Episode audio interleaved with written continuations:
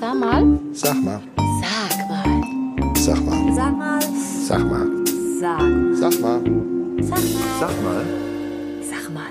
Eine neue Folge Sag mal der Podcast und neben mir sitzt Anita Vidovic. Hallöchen. Ja, Anita, das haben wir uns auch eigentlich anders vorgestellt. Ne? Wir hätten wahnsinnig gerne über Viehzucht in der Rhön oder sonst Unter was anderem gesprochen, aber die, die Realität hat uns ein bisschen eingeholt. alle.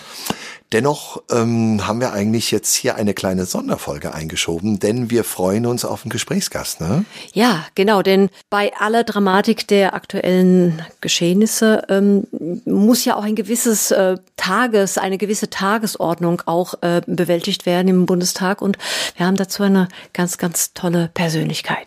Nämlich unsere heimische Bundestagsabgeordnete Dagmar Schmidt von der SPD.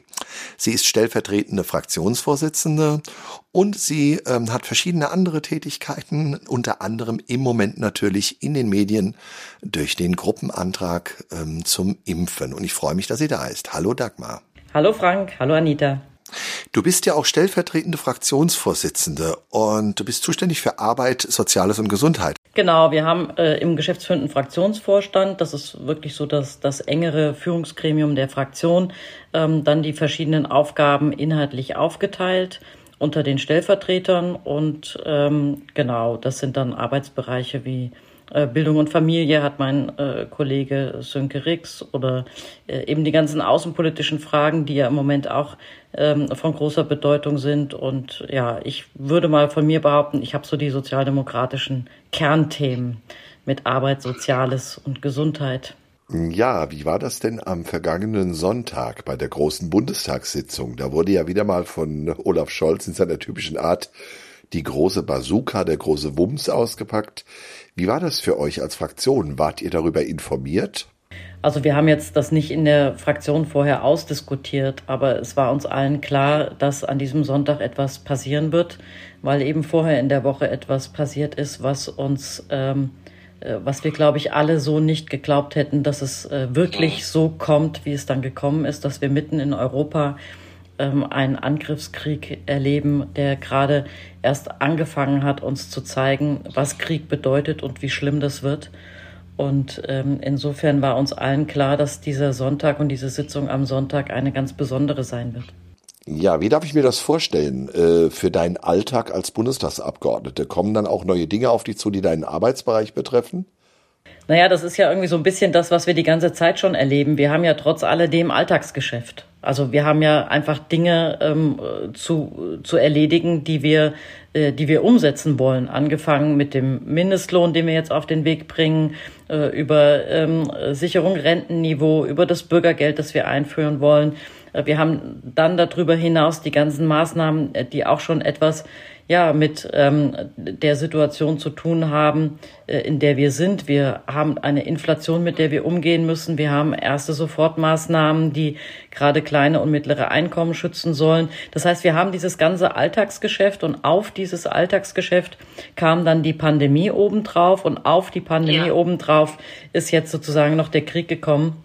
Und das heißt natürlich, dass das für uns veränderte Bedingungen sind. Das heißt natürlich, dass wir ähm, eben auch sehr viel mehr und sehr viel schneller zusammenkommen müssen und, ähm, äh, und dann eben uns auch mit mehr Themen noch beschäftigen müssen, als das ähm, vielleicht vor ein paar Jahren der Fall war. Ja, liebe Dagmar, zu all diesen Aufgaben und die ja auch schon, schon sehr zeitaufwendig und von der Verantwortung her sehr, sehr groß sind, hast du noch eine weitere Aufgabe. Und zwar, du bist Vorsitzende der deutsch-chinesischen Parlamentariergruppe. Kannst du unseren Zuhörern kurz dazu etwas erklären, was da dein Aufgabenfeld ist und was du denn da zu tun hast? Genau, diese Parlamentariergruppen, ähm, in anderen Ländern heißt es auch Freundschaftsgruppen, ähm, die sind partei- oder beziehungsweise fraktionsübergreifend und auch themenübergreifend setzen die sich zusammen immer aus Abgeordneten, die Interesse haben an einer an bestimmten Ländern und Beziehungen zu bestimmten Ländern. Und ich mache das seit mhm. 2014, dass ich Vorsitzende der deutsch-chinesischen Parlamentariergruppe bin, weil ich ähm, den Austausch mit China sehr spannend und interessant fand das hat in den letzten Jahren etwas nachgelassen, weil der Austausch nicht mehr ganz so interessant und spannend ist. Und wir mhm. haben auch in dieser Runde äh, nicht mehr den Vorsitz gezogen. Das muss man sich so vorstellen. Alle Fraktionen, je nach Größe, dürfen immer der Reihe nach eine bestimmte Parlamentariergruppe den Vorsitz ziehen. Und ähm, wir haben in dieser Runde nicht mehr die äh, deutsch-chinesische Parlamentariergruppe äh, bekommen, sondern wir haben zum Beispiel in einer ersten Runde die deutsch-israelische, was uns sehr wichtig war, gezogen ähm, und ähm, auch sozusagen andere. Und deswegen ähm, habe ich mich jetzt drum beworben, weil wir den Vorsitz nicht mehr haben, dass ich jetzt in der nächsten Runde dann stellvertretende Vorsitzende dort werden darf in der Parlamentariergruppe. Äh, mal gucken, wie das ausgeht. Das ist gerade alles so ein bisschen im Flusse. Ja, wie war das Aufeinandertreffen mit Abgeordneten, Vertretern von einem autoritären Regime? Das ist ja in der aktuellen Zeit auch wieder interessant. Ja, das war, das war sehr unterschiedlich. Wir haben ja zum einen als Parlamentariergruppen immer dann Kontakt eben zu unserem Pendant. Jetzt gibt es nun kein äh, Parlament in dem Sinne in China, also war äh, sozusagen der, der chinesische Volkskongress unser, äh, unser Partner, mit dem wir uns auch ausgetauscht haben zu den verschiedensten Themen. Und das Zweite, was man macht, ist, dass man auch jeweils Delegationen aus dem Land betreut und empfängt. Und das mhm. war zu Beginn meiner Zeit äh, noch sehr spannend, weil da viele spannende, interessante äh, Delegationen aus China kamen, mit denen man auch wirklich gute, offene Gespräche führen konnte. Und genau diese Offenheit, ähm, die hat halt in den letzten Jahren sehr gelitten, so dass man gar nicht mehr wirklich sich äh, gewinnbringend unterhalten konnte sondern man eigentlich mhm. nur noch den Eindruck hatte, das Gegenüber liest vorgefertigte Zettelchen ab. Äh, und ähm, äh, da ist dann natürlich nicht mehr viel Gewinn dabei. Es ist auch extrem eingeschränkt worden, von den Chinesen überhaupt Delegationen zu schicken. Und pandemiebedingt waren wir in der letzten Legislatur dann auch gar nicht mehr in China. Ja, was sind denn jetzt die Prognosen in Sachen, ähm, in Sachen äh, Flüchtlinge und, und Fluchtbewegungen nun aus der Ukraine? Es gibt ja eine große Solidarität, eine große Hilfsbereitschaft hier auch von Menschen in ganz Europa. Kannst du ungefähr einen Überblick geben? Wie ist da momentan der Stand der Dinge? Also der Stand der Dinge ist, dass wir sehr große Fluchtbewegungen haben, vor allem direkt in die Nachbarländer, dass aber noch sehr unklar ist, wie sich das über ganz Europa entwickeln wird weil bei vielen Ukrainerinnen und Ukrainern, vor allem aber eben ja bei Frauen und bei, äh, bei Kindern, die jetzt auf der Flucht sind, ähm, die bewegen sich zu Verwandten oder, oder Freunden, die sie haben. Und da ist das noch gar nicht so richtig abzuschätzen. Auch dadurch, dass man ja aus der Ukraine, wenn man einen, einen Pass hat, auch ohne Visum einreisen kann, ist das alles ja sehr relativ unkompliziert. Und wir müssen jetzt den Status klären, dass dann trotz alledem die Leute nicht hier sind wie im Urlaub, sondern äh, eben auch Unterstützung bekommen, wenn sie sie brauchen, auch Zugang zu unserem Gesundheitssystem. Das geht aber gut voran, äh, so dass ich glaube, ähm, dass, dass wir gut vorbereitet sind. Aber genau absehen, was da auf uns zukommt, können wir nicht. Wir wissen ja auch nicht, wie das Kriegsgeschehen weitergeht. Wir wissen nicht, wie lange das Kriegsgeschehen dauert. Alles das ist natürlich auch entscheidend für die Frage der Vertriebenen, der Flüchtlinge. Mhm. Jetzt gibt es natürlich noch einen anderen Grund. Viel, viel lieber als über Krieg hätten wir uns natürlich mit dir über deine tolle Initiative oder die Initiative, an der du auch beteiligt bist, entscheidend unterhalten. Nämlich es geht um einen ähm, Gesetzentwurf, den ihr eingebracht habt jetzt. Ne? Genau, wir haben einen Gesetzentwurf äh, für eine allgemeine Impfpflicht eingebracht und äh, hoffen damit, ähm, ja wirklich einen guten Weg aus dieser Pandemie raus für nächsten Herbst und Winter zu zeichnen. Aber eine Mehrheit haben wir noch nicht, da haben wir noch ein bisschen was vor uns. Wir haben zwar sehr, sehr breite Unterstützung. Wir sind der am breitesten unterstützte Antrag äh, und Gesetzentwurf, der auf dem Tisch liegt. Aber wir haben eben noch keine Mehrheit. Insofern werden wir noch ein bisschen äh, dafür werben müssen. Mhm. Das ist ja so ein überparteilicher Antrag. Ne? Darf ich fragen, wer denn da alles dabei ist? Also jetzt, welche Fraktionen haben mitgemacht? Es ist ja, wie gesagt, interfraktionell sozusagen. Ne? Genau, es ist ein Gruppenantrag, wie das äh, bei Fragen, die große ethische Themen berühren, ähm, so ist. Und äh, wir haben uns entschieden, dass das eben genauso ein Thema ist, weil es doch sehr weitreichend ähm, auch äh, in die Rechte eingreift. Wenn man eine Impfpflicht macht, muss man das sehr gut begründen, weil es schon eine starke Maßnahme ist. Ähm, und äh, deswegen muss auch das Ziel ein großes sein. Und für uns ist das Ziel, dass wir damit erreichen, eben auch genau das, dass wir äh, dann im nächsten Herbst und Winter keine anderen freiheitseinschränkenden Maßnahmen mehr brauchen. Und äh, unterstützt wird dieses Anliegen äh, von Abgeordneten aus den Ampelfraktionen und der Linkspartei. Und wir wissen auch, dass äh, es äh, große Sympathien in Reihen von CDU, CSU äh, dafür gibt. Die haben sich aber auch nochmal dafür entschieden, einen eigenen Weg als Fraktion zu gehen. Und da wird man gucken über Verhandlungen, äh, ob man da zusammenkommt. Ich mich fragen, wie macht man eigentlich so einen Gruppenantrag? Schickt man da mal so einen Unterhändler rüber, so mit so einem, so, der so heimlich zu den anderen geht, mal auslotet, hier, guck mal, da könnten wir was machen. Wie läuft das?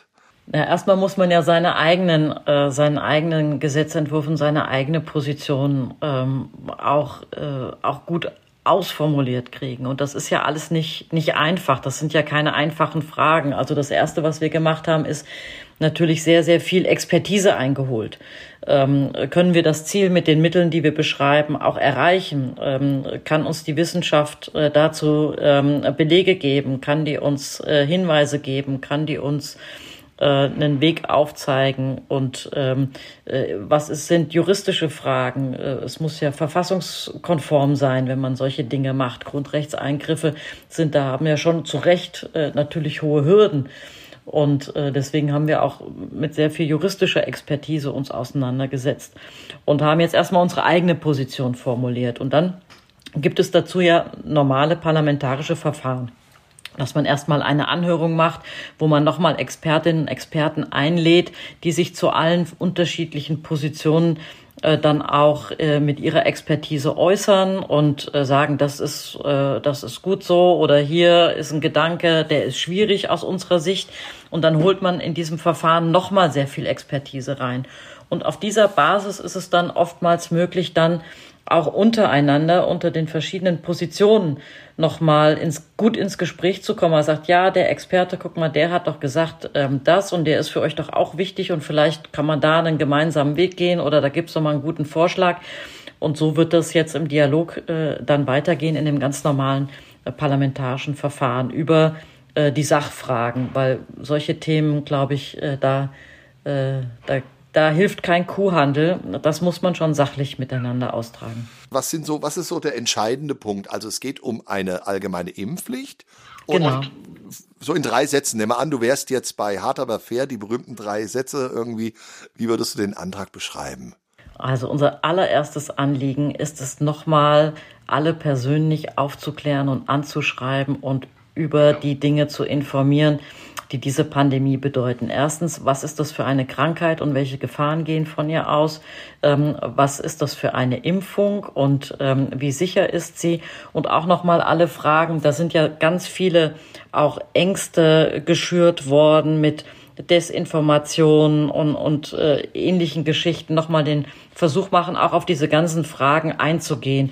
Äh, kann ich nach einer Impfung noch schwanger werden? Alles das, was ja also wirklich Unsinn ist, aber wo viele Leute verunsichert wurden und Angst haben, über all diese Dinge nochmal aufzuklären. Und wir haben äh, dafür die Krankenkassen als Partner, äh, die das machen werden und alle ihre Versicherten. Und damit haben wir so gut, also mit bis auf ganz, ganz wenige Menschen äh, in Deutschland auch alle erreicht, ähm, nochmal zu informieren und auch einzuladen, sich beraten zu lassen. Das ist der allererste wichtige Schritt, ähm, weil wir natürlich viel lieber überzeugen, als dass wir jemanden verpflichten. Das Zweite ist aber, dass die Krankenkassen eben auch darüber informieren, dass äh, es eine Impfpflicht geben wird und die sieht so aus, dass sie drei Impfungen beinhaltet. Also diese zwei Grundimpfungen und einen Booster, weil wir wissen, und das ist genau das, was ich meinte, wir müssen wissenschaftliche Expertise einholen, weil wir sehr gut wissen, dass äh, zwar drei Impfungen auch nicht davor schützen, dass man krank wird äh, oder auch jemanden anstecken kann, aber das Risiko schwerer Erkrankungen oder tödlicher Verläufe ähm, doch sehr, sehr reduzieren und auch die Ansteckungsgefahr verringern. Und man kann sich das dann so ein bisschen vorstellen wie bei der Grippe. Mit der Grippe werden wir ja groß und deswegen haben wir so eine, unser Immunsystem so eine Grundimmunisierung. Deswegen kann man trotzdem immer noch die Grippe kriegen äh, und man kann sich auch jährlich dagegen äh, impfen lassen, weil das Virus sich ja auch verändert und man dann angepassten Impfstoff hat. Aber als Gesellschaft hat man das Grippevirus unter Kontrolle. Da kommt zwar dann mal ein Jahr ein ganz schlimmes Virus vorbei, aber so, man hat so eine Grundimmunität, dass man mit der Grippe als Gesellschaft gut umgehen kann. Und das wollen wir erreichen auch mit ähm, dem Coronavirus. Und diese Grundimmunisierung, mit der man dann als Gesellschaft gut umgehen kann, die können wir ja da nicht schnell erreichen, ähm, wie mit einem Virus, mit dem man groß wird. Und deswegen sind ungefähr, sind diese drei Impfungen ungefähr genau das, was man auch sonst mit einer Grundimmunisierung mit der Grippe hat. Und das heißt für uns dann, wenn wir das erreicht haben, einer entsprechend hohen Impfquote ähm, in der Gesellschaft mit diesen drei Impfungen, dann können wir äh, normal mit, äh, der, mit dem Virus wie mit anderen normalen Krankheiten in der Gesellschaft auch umgehen. Und das ist das Ziel. Und ehrlich gesagt, ich freue mich auf diese Normalität schon sehr. Ja. Ich habe äh, versucht, mich so ein bisschen kundig zu machen, auch schon in den letzten Monaten, immer als es um die Diskussion ging. Ich muss sagen, mir erscheint eigentlich dieser Antrag als das bisher die, das plausibelste Angebot. Ähm, kann ich aus Überzeugung sagen, natürlich, du weißt ja, wie unsere Situation ist, äh, von Seiten der Künstler und der, der Leute, die in der Eventbranche tätig sind. Da sind wir natürlich, also jeder, der, der eins und eins zusammenzählen kann, muss eigentlich euren Antrag vorbehaltlos unterstützen. Und deswegen freut es mich natürlich, dass unsere heimische Bundestagsabgeordnete, die für mich Zuständige sozusagen, bei diesem Antrag dabei ist und dass selbst der Kollege Lauterbach auch sagt, ähm, der Schmidt-Antrag. Das finde ich eine schöne Sache. Ist das nicht schön, wenn man dann vom, vom Minister auch Schmidt-Antrag, wenn man das hört? Ist das gut? Das ist schön, ja. Wobei es so viele Schmidts gibt, dass äh, wahrscheinlich dann die direkte Identifizierung auch nicht für jeden sofort stattfindet, aber also mich hat sie auf jeden Fall sehr gefreut. So wie es mich auch sehr gefreut hat, dass du heute hier bei uns dabei warst. Und wir wünschen. Ein schönes Schmiteinander, ja. Ein sehr schönes Schmiteinander, ganz genau. Jetzt packe ich nicht noch den Altkanzler ja, auf. Nicht? Auch noch. Ähm, deswegen, also ganz, ganz herzlichen Dank. Und ich weiß, du musst schon wieder in die nächste Sitzung und es kommt wieder der nächste Call und dann geht's immer weiter. Auf jeden Fall ganz herzlichen Dank, dass du heute dabei warst. Unsere Bundestagsabgeordnete Dagmar Schmidt. Danke euch. Hat viel Spaß gemacht. Bitte. Ciao. Tschüss. Ja, ähm, ich, was sagst du dazu? Ja, ich meine, wir wollen ja nicht nochmal so einen Herbst-Winter erleben, wie wir Künstler, vor allen Dingen Unterhaltungskünstler, schon seit zwei Jahren hier rumrödeln, sage ich jetzt mal. Ne? Also das muss jetzt mal zumindest äh, so auf eine planbare Basis alles wieder gebracht werden, auch wenn, wenn unser Geschäft lange noch nicht so anlaufen wird, wie wir uns das äh, erhoffen und erwünschen. Schon jetzt auch wieder durch die neuen Ereignisse wird es wieder natürlich äh, Bremsklötze, nenne ich es jetzt mal, oder Bedenken geben, Feiern zu veranstalten. Aber zumindest das Corona, das wird das schon mal in den Griff kriegen. Es wird nicht weg sein, aber in den Griff kriegen. Und das finde ich einfach toll. Das sehnen wir uns auch natürlich jetzt wirklich danach. Ne? Mhm. Ganz besonders, ähm, ich mag ja so Gruppenanträge. Ich finde das immer gut, wenn man sich über die Parteigrenzen hinweg zu irgendwas zusammentut. Auch wenn wir jetzt hier gehört haben, es ist natürlich wieder die Ampel, die sich da im Wesentlichen zusammengetan hat. Aber ich wette in Kenntnis der, der CDU-CSU-Fraktion, dass da ganz viele genau diesen Antrag eigentlich auch mittragen werden. Aber die müssen natürlich jetzt auch irgendwas liefern, denn wofür brauchen wir sonst noch eine Opposition? Ne? Ja. Aber es wäre hier in dem Punkt eine sehr vernünftige Sache. Ich fand auch toll, dass Kubicki ja auch seine eigene Sache gemacht hat, wo er sich gegen eine Impfpflicht ja auch ausspricht. Ähm, es zeigt so ein bisschen die Lebendigkeit der Demokratie. Aber das ist hier so eine Nummer. Wir wissen im Grunde alle, dass es gar nicht anders geht. Wir müssen ja irgendwie in einen Status kommen, dass diese Krankheit nicht mehr gefährlich ist nächsten Herbst. Ne? Genau, genau. Und da geht es jetzt auch gar nicht um Meinung oder das eingebaute Fündisch aber nicht, sondern so wie Dagmar erklärt hat, also fundierte Fakten, Expertisen, Wissenschaftler, die einfach sagen, so und so und so ist das. das, das da da geht es gar nicht darum, eine Meinung sich darüber zu bilden, sondern aufgrund von diesen Fakten Fakten zu handeln. Das ist sehr schön, dass du das sagst, weil es wird ganz viele sagen, natürlich, ich verstehe ja auch das Argument, ähm, ähm, dass man sagt, Impfpflicht greift weit ein. Aber das habe ich ja, glaube ich, schon mal in einem anderen Podcast gesagt ähm, das Thema wurde so hochgehoben, als dass es in Richtung Sterbehilfe und pränataler Diagnostik ging, indem man als so ein, jetzt müssen wir es unbedingt eine Gewissensfrage, ich finde, es ist keine Gewissensfrage. Du hast das genau richtig gesagt. Und äh, der Antrag von Dagmar Schmidt und ihren Kollegen sagt das ja auch so. Es ist eigentlich eine auf Fakten basierte, auf Fakten nüchterne basiert. Abwägung. Richtig. Politik heißt auch immer abwägen. Richtig. Ja, ähm, aber interessant fand ich auch, dass äh, mit der chinesischen Parlamentariergruppe. Ne? Also ich stelle mir das immer so interessant vor. Wir haben das ja schon mal bei Veranstaltungen erlebt, wo wir dann mit Und jetzt hier mit den äh, Chinesen, wir haben ja einige Veranstaltungen gehabt, das waren meistens ja Messe oder von, von Firmen ja. dann, also kam man von der Frankfurter Messe rüber und kam dann zum Catering und wir haben ein bisschen Musik dazu gemacht. Ich fand es interessant, sie sagte ab 2014, also anfangs war es ganz locker mhm. und irgendwie ab so 2014, 2015 ja. Äh, hat sich das dann doch wieder verändert und man kam mit vorgefertigten Formulierungen, Zettelchen dann rüber. Äh, ganz interessant. Mhm. Ja, und das Dritte, was aus, aus dem Gespräch mit Dagmar jetzt auch interessant mitnehmen, klar, natürlich, die sitzen jetzt zusammen in der Politik und müssen mit diesen ganzen Ukraine-Kriegsherausforderungen jetzt irgendwie umgehen. Denn die haben ja noch ein Tagesgeschäft, machen das obendrauf. Genau. Geht jetzt nicht um Mitleid oder irgend sowas Nö. hier, die meinen, aber es ist schon auch eine Sache, auch Entscheidungen jetzt abzuwägen, fand ich auch im Gespräch jetzt interessant ähm, die Flüchtlingsbewegung muss organisiert werden, die jetzt kommt. Ne? Und aber die Hilfsbereitschaft hast du ja auch erlebt, ist riesengroß für die Ukraine. Ne? Ja, also ich selbst tatsächlich. Also weil das Ganze so unwahrscheinlich und so unglaublich ist, was, was da passiert und man fühlt sich so ohnmächtig, dass man sagt, okay, ich habe jetzt gleich am Dienstag, ich will mich nicht zur Heldin jetzt hier irgendwie groß beschreiben, äh, machen, aber ich habe dann auch gleich am Dienstag, sobald ich erfahren habe, am äh, Dienstag, wo ich äh, Kleidung, wo ich irgendwo was hinbringen kann, ähnlich, äh, habe ich das auch sofort gemacht. Äh, teilweise auch, ähm, ich meine, durch Corona hat man ja eh ständig und die ganzen Lockdowns ja eh ständig schon aussortiert und ausgemistet und gemacht und getan.